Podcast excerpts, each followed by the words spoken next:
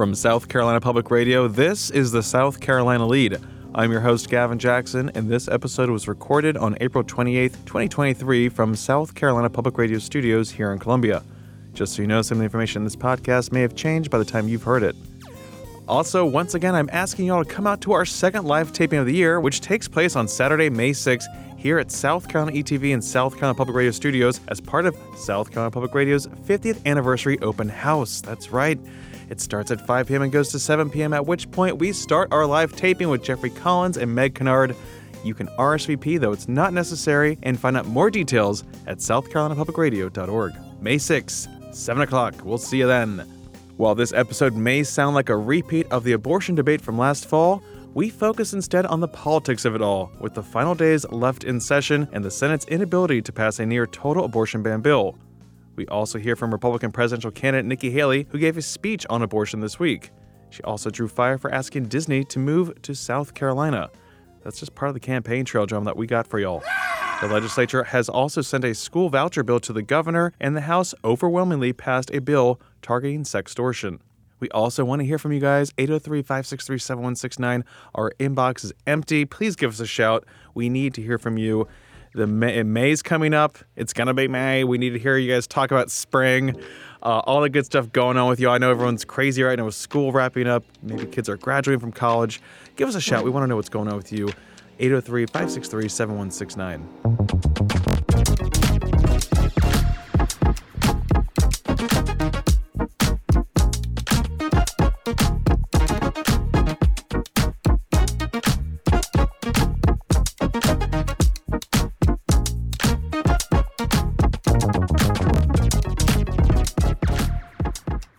Got a lot of different campaign trail news that I'm going to sprinkle in this podcast. But we're going to start off with some big news this week, and that's President Joe Biden announcing on Tuesday, April 25th, that he would be seeking a second term as president.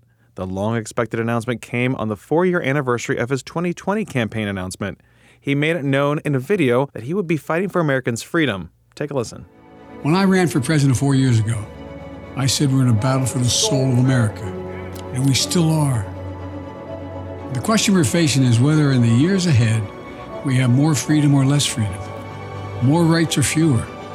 I know what I want the answer to be, and I think you do too. This is not a time to be complacent. That's why I'm running for reelection. Because I know America. I know we're good and decent people. I know we're still a country that believes in honesty respect and treating each other with dignity. South Carolina's lone Democratic Congressman Jim Clyburn, who was a key Biden supporter in 2020, which helped turn around Biden's political fortunes and propel him to win South Carolina Super Tuesday and the nomination as well as the White House, is one of several national co chairs for the campaign. The Washington Post says that across eight national polls in 2022 and 2023, however, an average of 38% of Democrats said they wanted Biden to be the party's presidential nominee in 2024, while 57% wanted to nominate someone else. Voters tell pollsters that Biden's advanced age is a main concern. Biden, who would be 82 at the beginning of a second term and 86 at its conclusion, is in uncharted territory in asking Americans to give him another four years in office. Sticking with the campaign trail, Republican presidential candidate Nikki Haley spoke at the Susan B. Anthony Pro Life America's headquarters on Tuesday. And she talked about abortion and how it's a deeply personal issue for her and men and women across the country. This is what she said she would do. I won't demagogue or hide from it. I'm here to speak about it directly and openly. I won't address every single question or angle. Rather, I aim to start a constructive conversation about where we go from here in our divided country, pro life advocates, and to move America more toward life. Key part of that right there was, quote, I won't address every single question or angle, quote.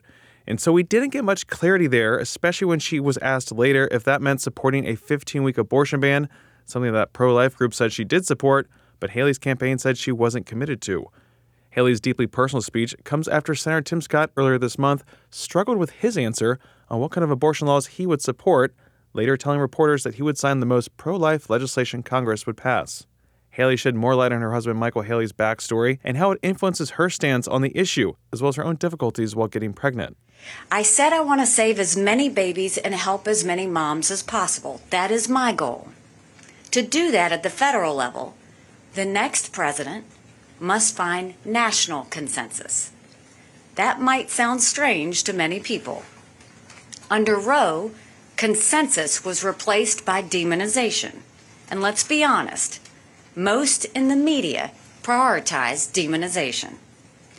They stoke division, putting, pitting Americans against each other. No one talks about finding consensus. Everyone goes to the barricades and attacks the other side.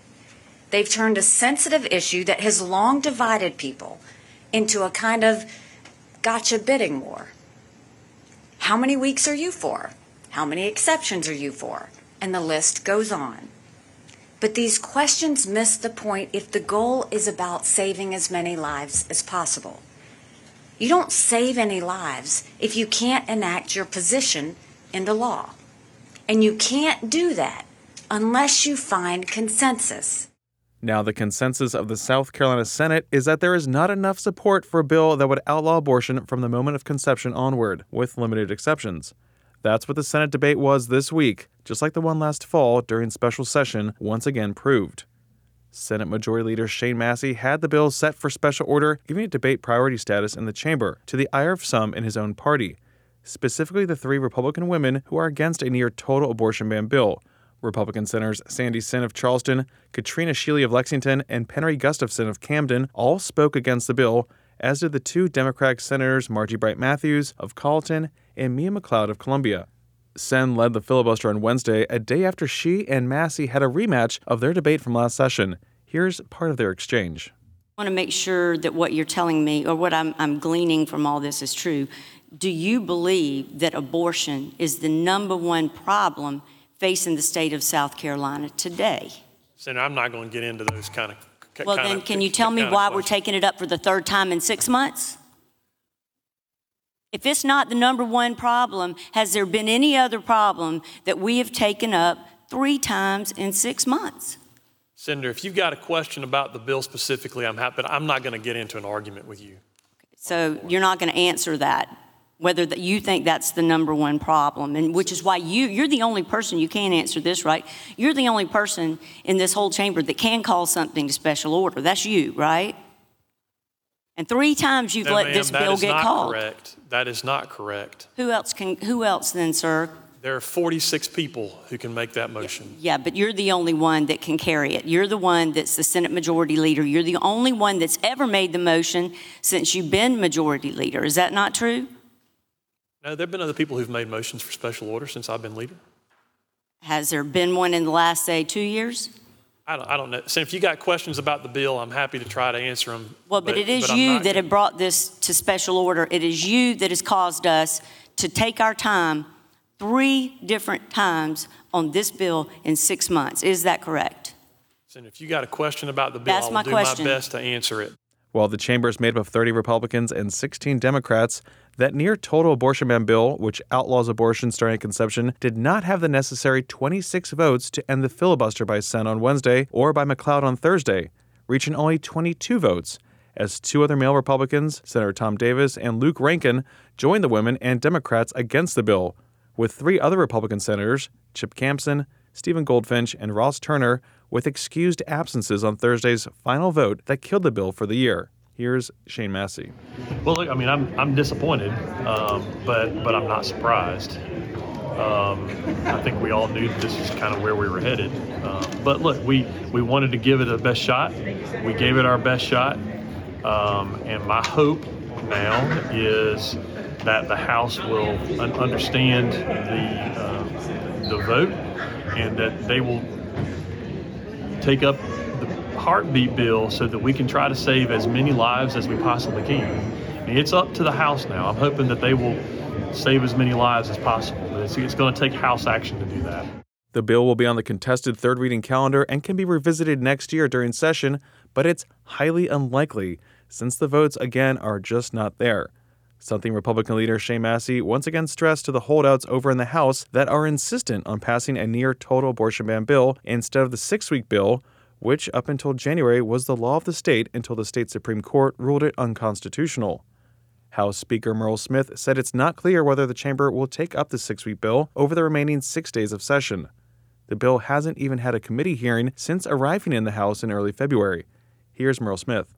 Well, I, I don't know that answer yet, and I'm, I, I obviously have not followed the debate. I've been involved in our own debate over here, but I can tell you the House is always going to evaluate its options as protecting life.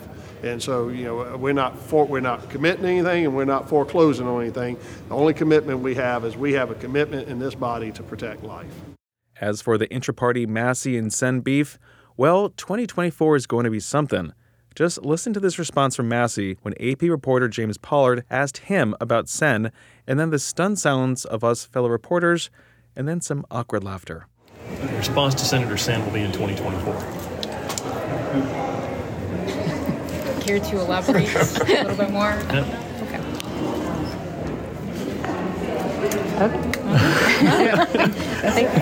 What a cliffhanger. A cliffhanger indeed. Meanwhile, South Carolina has become an unexpected abortion refuge in the Southeast. Provisional data from DHEC shows that abortions for out of state residents has ticked up dramatically since abortion protections guaranteed under Roe were repealed last June, and states in the region implemented stricter laws. In 2021, South Carolina reported 6,279 abortions. In 2022, that jumped to 7,277. Abortion remains legal in the state up to around 20 weeks, but few are performed after 15 weeks by the three providers in the state. Some other bills that moved through the State House this week the Senate Finance Committee sent the Paid Family Leave for Teachers Bill, H 3908, to the floor. That is something that has a strong chance of reaching the governor's desk by the end of session. One bill that is headed to the governor's desk is the Education Scholarship Accounts Bill. A similar bill passed both chambers last year but died in a conference committee. This one, however, is off to the governor, giving him, Superintendent of Education Ellen Weaver, and House and Senate Republicans huge wins on an issue that has been a decades long dream of the party. House Education Committee Chairwoman Shannon Erickson said the bill, which provides up to 15,000 students with up to $6,000 for private school tuition and other expenses, will improve education outcomes. She expects the bill to be challenged in the courts, but will survive a challenge compared to when Governor Henry McMaster tried to use federal COVID dollars for a similar program. Here's Shannon Erickson. We do not see a flood of folks who, in mass, leave the public schools because honestly, public schools are part of our community. They're part of the fabric of the people we love in our community, and most parents trust their public schools as they should. We have incredible educators there. We have great guidance counselors, school resource officers, principals, and administrator. You do not have to be against in any public school to be pro choice for families to make the choice that fits for their child. The final vote on the bill was 74 to 36, largely along party lines. Pickens Republican Representative Neil Collins, however, was one of a few Republicans who voted against the voucher bill and said it erodes the institution of public education. One, it's unconstitutional. Two, it's ineffective. Three, practically it will do nothing. And four, it takes the precious seconds we have on this floor from doing something meaningful in the public K through 12 arena. Article 11, and we did not put this up on the board, but we all need to uh, read this. Article 11 of the South Carolina Constitution reads, and the title says System of Free Public Schools and Other Public Institutions of Learning.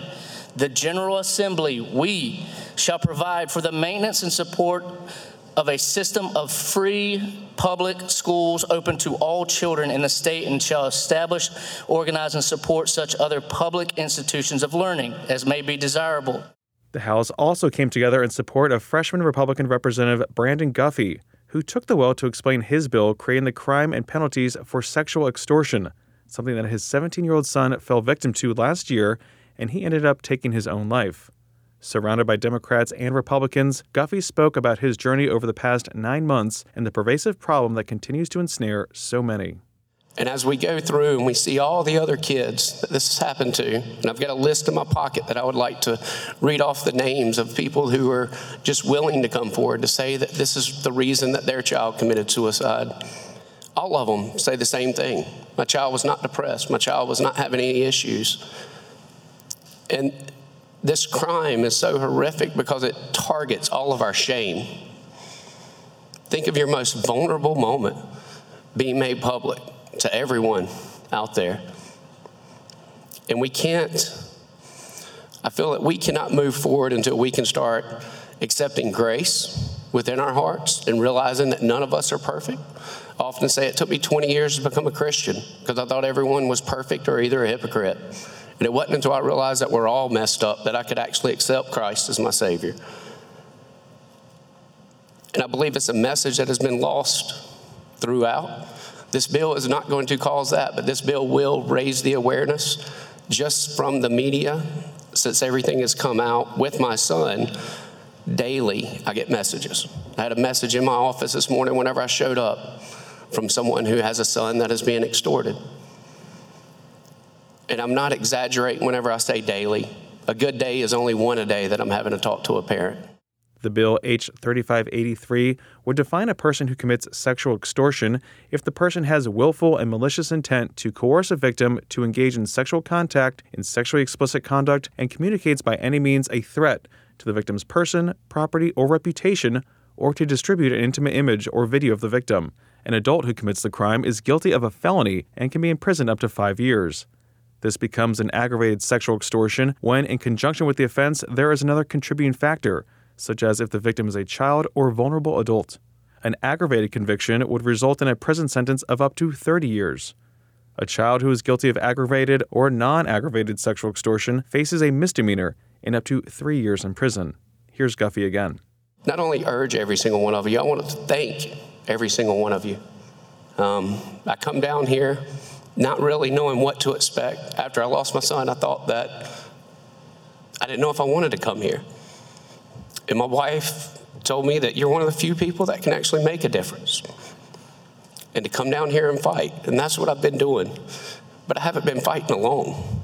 This divide that we have politically between parties, between caucuses, I haven't seen that here.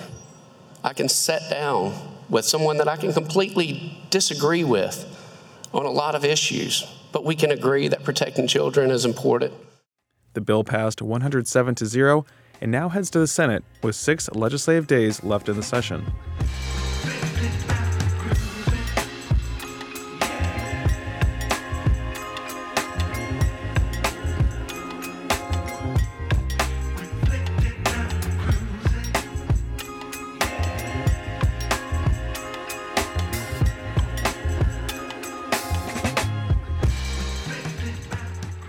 Right, let's start off with some campaign trail updates. Millionaire tech entrepreneur and Republican presidential candidate Vivek Ramaswamy kicked off his first SC 2024 bus tour of the election cycle. Yes, we're already doing bus tours, people. His eight stop tour kicked off at the Richland County GOP convention on Thursday in Columbia, with stops across the Midlands and ending up in the upstate, with stops in Greenville and Spartanburg on Saturday. Scheduling conflicts unfortunately prevented me from attending the events. My Saturday will be spent at the South Carolina Democratic Party's convention, and we'll bring you a recap of everything that goes down, including the chairman's race to replace outgoing chairman Trav Robertson. And then on Sunday, I'll be in Charleston with Senator Tim Scott, who is in town as part of his Faith in America listening tour.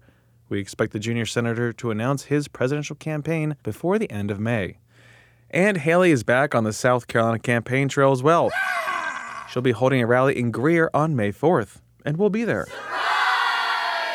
Haley recently drew some fire from Florida Governor Ron DeSantis' camp over this remark she made on Fox about the federal lawsuit Walt Disney filed on Wednesday, citing Governor DeSantis and other officials who allegedly launched a quote targeted campaign of government retaliation quote after Disney came out against the so-called Don't Say Gay law. Here's Nikki Haley.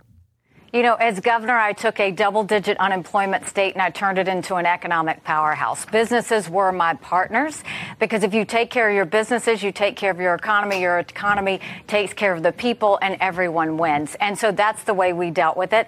We are, South Carolina was a very anti woke state. It still is. And if Disney would like to move their hundreds of thousands of jobs to South Carolina and bring the billions of dollars with them, I'll let them know. I'll be happy to meet them in South Carolina and introduce introduce them to the governor and the legislature that would that would welcome it. She's taking incoming fire from the pro DeSantis super PAC, Never Back Down, which has taken out a six figure digital spend, according to its communications director, Erin Perrine. The ad uses clips of quote unquote Disney officials talking about LGBTQ Disney characters, and then at the end, they put that clip of Haley. The Never Back Down Twitter said, quote, embracing woke corporations and copying Trump's lame attack at the same time, question mark. Someone's really trying hard to audition for VP, exclamation point, quote. Now, you may see a six figure ad buy and say, What? That is some money. But DeSantis has cash money, according to Politico.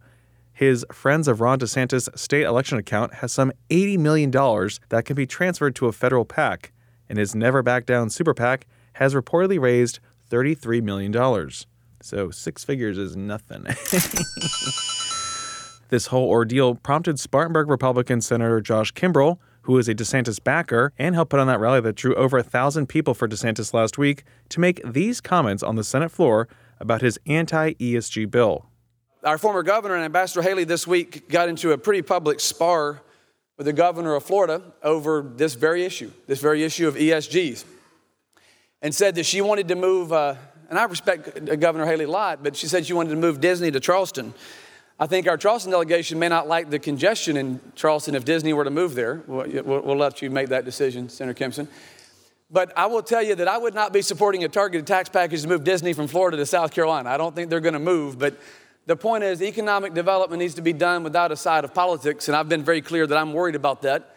I tried during the budget debates not to mess anything up because the senator put Senator or Chairman Peeler put forward a great budget this year. I think addresses the needs of the state in a conservative fashion, in a fiscally responsible fashion, and I wanted to be sure we move that along quickly. During the discussion over Scout, I respect what Mayor Rickenmann here in Columbia said, and that is the upstate has a car manufacturing facility, the low country has planes and cars, and we needed to give the Midlands a chance. Therefore, I pulled down an amendment I had offered about ESG, even on the targeted tax incentives plan for, for Scout, for Volkswagen. But I'm just going to say now, and I think it's good to give fair warning, if we can't get some form of resolution, a sense of the Senate going forward next year, saying that we're not going to give this, uh, this agenda, a ESG agenda, a lot of life while we're doing economic development, I'll offer amendments going forward on pretty much every economic incentives package to be sure we're not holding our subcontractors accountable.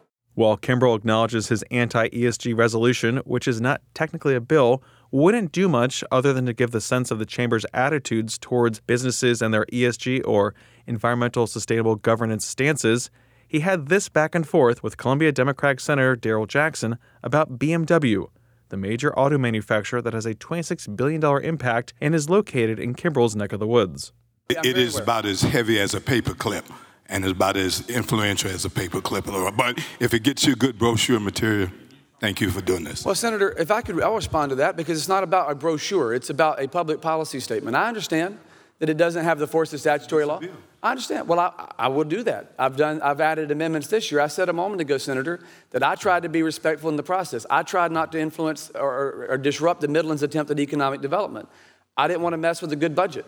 I tried to do it in the least obstructive way. I am giving fair warning now, though, that going forward, I'll be much more aggressive on this issue. Mr. President, Senator. Senator, continue to yield for questions. Senator, two things. You do know you can introduce a bill. The other question is BMW is in your area, sure. correct? Sure. What if BMW decides that they are going to weigh in on some culture issues, or are you prepared to ask them to leave South Carolina? Not prepared to ask them to leave South Carolina. That's not what I've suggested ever. Senator. I, I didn't think I've you would be. Thank that. you, Senator. Yeah, I've never said that. It's not about making them leave. It's about saying we're not going to force every business to bow to their agenda to do business with them. That, that's all. And one more campaign trail tidbit Senator Lindsey Graham is a progressive, at least according to the man he is supporting for president, former President Donald Trump. Take a listen. Lindsey Graham, the progressive from South Carolina. No, he's a progressive, but he's got some good things too, okay?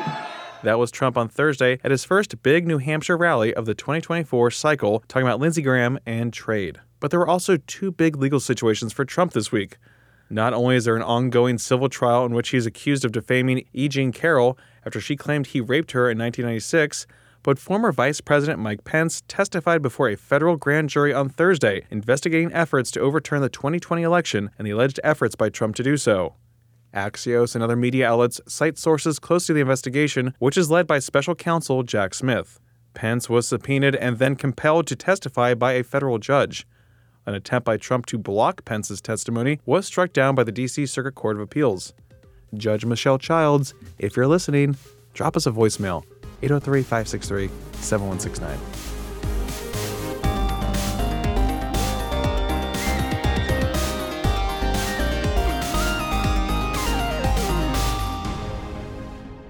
Welcome to the wind down section, our little break for the news. We're so glad you're here, but you know what, folks? I might bring some news into this little wind down section here. That's yeah. right, A.T. Shire. Um, there might have been, you might have saw some big media news earlier this week about uh, certain uh, cable news personalities, and I'm not going to say anything, but uh, we might be getting one of them. And I'm just Mm. going to go ahead and say when life gives you lemons. Am I getting replaced? Am I getting When replaced? life gives you lemon. I'm just saying.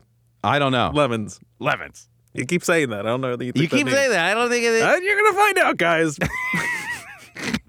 I'm just kidding, but I'm not going. We're not going anywhere. I'm I'm getting replaced by Don Lemon. We are. We have been talking to ChatGPT, and Oh, apparently it can do a uh, lot. I understand. Uh, apparently, there's a lot going on with ChatGPT right now. We're not privy to it, but apparently, there's a lot of chat. if I could just tell it what's in my brain, I think this this show would be a lot smoother, a lot better. Anyway, it's a little terrifying, actually. uh, it's awful, uh, but cool too.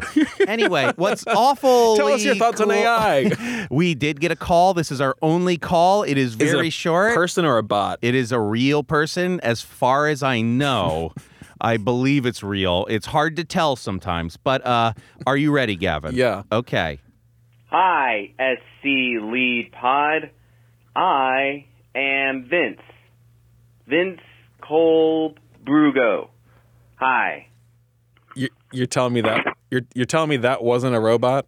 That was apparently a real person trying to do me a favor by uh, calling in uh, the illustrious Vince Colblugo, ca- candy corn lover. Vince is just like proving the point that he like wants to be replaced by AI. I'm was- giving them all my words so they can write my scripts in my voice. He was just he he came in my office. He's like, "Do you have any voicemails?" And I was like, "Sadly, I absolutely do not." and so he's like, uh, "Give me one second. and that's what I got from it. So thank you, Vince. Uh, so good. We appreciate it. If anybody hated that, I would say call in. Tell us how much you hated it. Have a chatbot call us. Uh, If I'm- you don't feel like talking, just get it to read it. I might ask a chatbot for a hot take. I don't know. Oh We'll God! see. Don't I make mean- us do that, folks. You are making us outsource you already. You can't outsource the hot takes. Anyway, Gavin. yeah. Since of, since yeah. that's all we got, I I get to talk about what I want. Thank here. God. Okay. You see, God. folks. Do you see what you do? And Gavin has banned me from mentioning any I'm sick of talking about no food. food. I'm not gonna do food. Okay. I'm not doing the food thing. I'm not doing it. Guys, I'm not. I swear. But uh, If you had to eat one food for the rest of your life, really quick, what would it be? pizza. Yeah. Easy. Easy. Easy. Okay, we can agree on that. I think most of the country would. Anyway, so uh, to me, this this struck me. Uh, Yeah? there's there's something about swords and guitars. Okay. what are we doing? So, uh, longtime listeners will know, they will remember, they will recall Yes. that I exclusively get paid in swords for guitar lessons. Okay. That's true. And uh, so my guitar teacher for the first time came to my house to give me my lesson. I wasn't at his studio, right? Okay.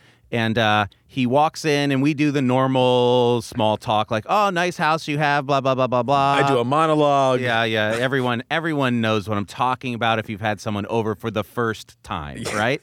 And uh, I I mentioned that we had a basement, and then we went in and we did our lesson and everything, but that that was upstairs. And then when he was leaving. We, we walked by, he walks down the, past the stairs and he goes, Oh, you actually do have a basement. And I go, Yeah, man, that's where I keep my swords, brother. My sword room. Yeah. and just as a joke, and he very seriously looked me dead in the eyes and goes, Can I see them? Of course. the payment. And so I went downstairs. He apparently is also into Lord of the Rings. He saw my swords. Surprise. Surprise. And he, I mean, this man was dual wielding these swords like a kid in a can, a sword candy shop. Did you feel threatened at any point? no. I, he was. you never had to stand your ground in your own home? I, I'm, I, I was Castle thinking about o- open carrying my, my, my Lord of the Rings sword. God, that'd be kind of cumbersome. A broadsword? Yeah, big time. Broadsword with runes on it, made by Maybe Elvin Smith. unless you had like a back thing where you could pull it. I don't even know a sheath. It's a back, back sheath. sheath? It's a back sheath. Yeah. So uh, that's all I got for today. Oh, is- great. Is, is- is that there's something about swords and guitar lessons that that well, really go s- together. You slay, right? I shred. You shred. Okay, I thank shred. you. Yeah, Um, a the big shred guy. Slayer. Slayer. I've heard of Slayer. Slayer, yes. A Um, big time Slayer guy. Big hard riffs that we're always talking about. Did I say that right? You, you got you got the riffs. I yeah. have no comprehension of music. Do you? I'm gonna go ahead and admit that right now? What's now. your favorite riff? you just Something from Zeppelin. I'm gonna go to Zeppelin. Any Zeppelin. Oh, I could, band? I could I could dig it up. Mhm. Dazed and Confused. Maybe the opening of Dazed and Confused. You're a great music appreciator. Yes, singer songwriters are my jam. He loves Sheryl Crow. I didn't go to Lilith Fair, but I was there. Spiritually, yeah. You're big. You're big into Sheryl Crows. Yeah. Um, I respect it. You know, I was You getting just- I I, was getting interviewed by uh, Meg's daughter Adair the other day, and she's like, you know, it's going through all these things and like you know your favorite things, and I- I don't mm-hmm. really do favorites. But she's like, "What's your favorite music or whatever?" And I was like, Yeah. "Well, Sheryl Crow." Sheryl Crow is your favorite music? I, I mean, I think so. I was on the spot. More I- than Tears for Fears, Teas for F's? yeah, I, don't think that's that's. Look at you! I'm I'm, I'm catching you off guard I'm here. uncomfortable I love that. Sheryl Crow. No, I love Tears for Fears. I don't Sheryl like to have favorites for this reason because I don't want to divide people. Sheryl Crow dated Chris Rock or Kid Rock. She also had to deal with Lance Rock. Armstrong. I'm not saying she has the best situations with men. what is she doing? What You is know? my personality based off of? Uh, I- honestly, to me, 80s pop. oh, quick diagnosis. But you know, now I think about it, I do rely on like journalism a lot. No, 80s pop. Yeah, 80s pop. Okay. Okay. You're a big, a big erasure, Echo and the Bunnymen guy. Okay. Anyway, people. The Smiths. Oh, the Smiths. Morrissey is your guy. He's the oh worst, Oh, but you like him. He loves Morrissey. I was there with Morrissey. Of course I was there. I was with Richard Blade. Anyway, this has going too far. This off. has Yeah. wound. It's terrible. If you hated it, call in. You could stop it. I threw so many things at the wall there, folks. You have to call in with some sort of take. Favorite riff is so easy, dude. Just call in, say "Cemetery Gates" by Pantera. Come on. Anyway, Easy cred with AT right there. have a good weekend, everybody. have a good weekend. Say goodbye, Gavin. Goodbye, Gavin. Uh, yes, leave us a message just like Vince did at 803 563 7169. You can just say your name or you can give us a little bit more details in your message. Uh, you can also show us your appreciation by leaving us a review on Apple Podcasts. And you can stay up to date with the latest news on scetv.org and southcarolinapublicradio.org. And don't forget to support your local newspapers. For the South Carolina Lede, I'm Gavin Jackson. Be well, South Carolina. In order to finish, I had to keep adding more. Like, what kind of situation was that? Why does it keep getting bigger? It's Growing. I just wanted to end.